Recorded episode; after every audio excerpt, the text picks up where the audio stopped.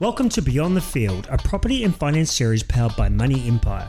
The content you are about to hear is designed to educate and inspire you to tick off your property and finance goals. And when we say beyond the field, we mean your field, whatever that may be.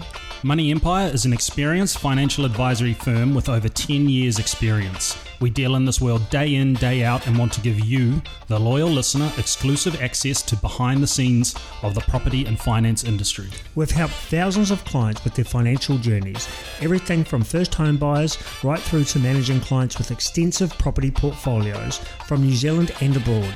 Each week, BTF includes special guest episodes. We chat with industry leaders, entrepreneurs, sports stars, and the stories of everyday people. Now it is your turn to take back control of your future, so kick back and absorb.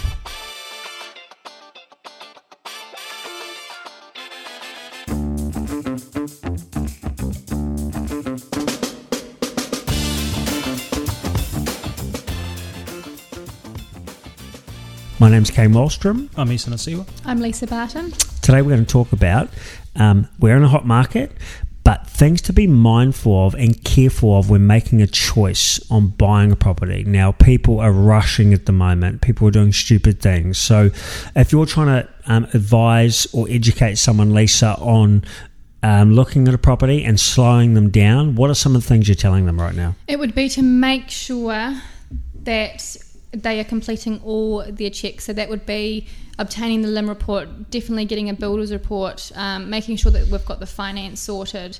You need to ensure that the property that you're buying is sound um, because obviously down the long run, you know, in the long run, that it could cost you thousands if there's something wrong with it. Yeah. Um, so you need to make sure you've got all your checks and understand the property, understand the area that you might be buying in. Um, don't just buy it just because it's the first house that you see. Yeah. Make sure that you have everything, all your ducks in a row and covered, sorted. What about the lending side, Issa?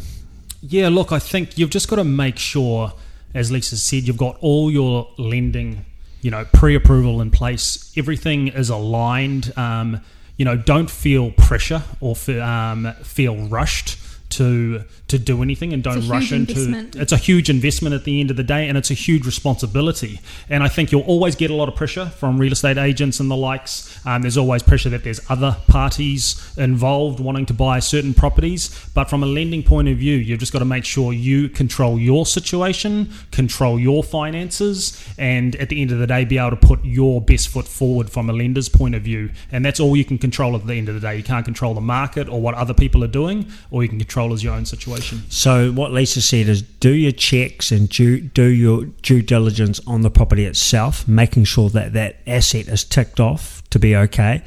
On your side, Isa, making sure that um, the pre-approval sorted, but you understand the numbers, so you understand what your mortgage repayments are going to be if you buy for X.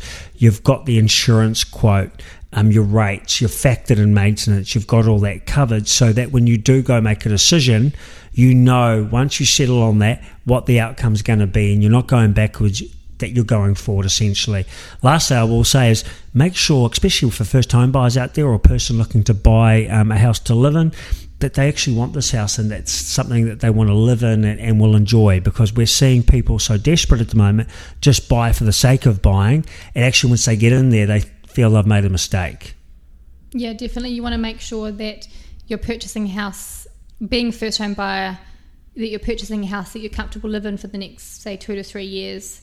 Um, there might be a house that you want to make minor renovations. That's okay, but something that you will live in yourself for a good two to three years before you make the next step. We hope you enjoyed today's episode. For more information on this episode and hundreds more, you can visit us at Beyond the Field Podcast on all social platforms. don't forget to hit that subscribe button now it's your turn to take control and build your empire beyond your field